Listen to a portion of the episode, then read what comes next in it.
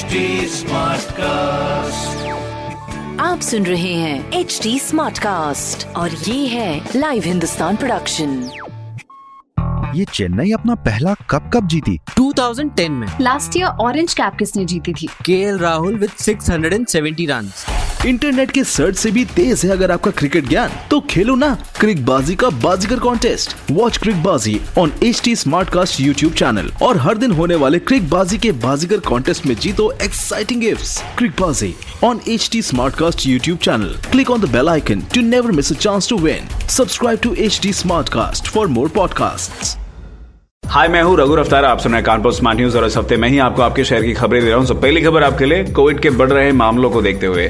Smart city के command and central centre की phone lines को बढ़ा दिया गया है, जिससे अब कोविड कंट्रोल रूम में एक साथ 19 लोग शिकायतें दर्ज कर सकेंगे। दूसरी खबर, पांचवा हिस्टोरिकल टेस्ट मैच का गवाह बन चुके इंटरनेशनल स्टेडियम ग्रीन पार्क में। जल्दी ही विजिटर्स गैलरी और क्रिकेट म्यूज़ियम बनवाया जाएगा, जिसमें क्रिकेट रिलेटेड हिस्टोरिकल चीज़ों को रखा जाएगा। तीसरी खबर वीक में हर फ्राइडे रात आठ बजे से मंडे सुबह सात बजे तक लगेगा कानपुर शहर में कर्फ्यू जिसमें दूध ब्रेड मेडिसिन स्टोर को छोड़कर सब बंद रहेगा। यहाँ तक कि फल और सब्ज़ी मंडी भी बंद ही रहेगी। इसी दौरान नगर निगम द्वारा सैनिटाइजेशन अभियान भी चलाया जाएगा। तो ये खबरें मैंने पढ़ी हिंदुस्तान अखबार से। आप भी पढ़िए क्षेत्र का नंबर वन अखबार हिंदुस्तान। और कोई सवाल हो तो ज़रूर पूछेगा। हमारे हैंडल हैं फेसबुक ट्विटर इंस्टाग्राम पर एट द रेट और ऐसी पॉडकास्ट सुनने के लिए log on to W W W dot T आप सुन रहे हैं एच डी स्मार्ट कास्ट और ये था live Hindustan production smart Smartcast.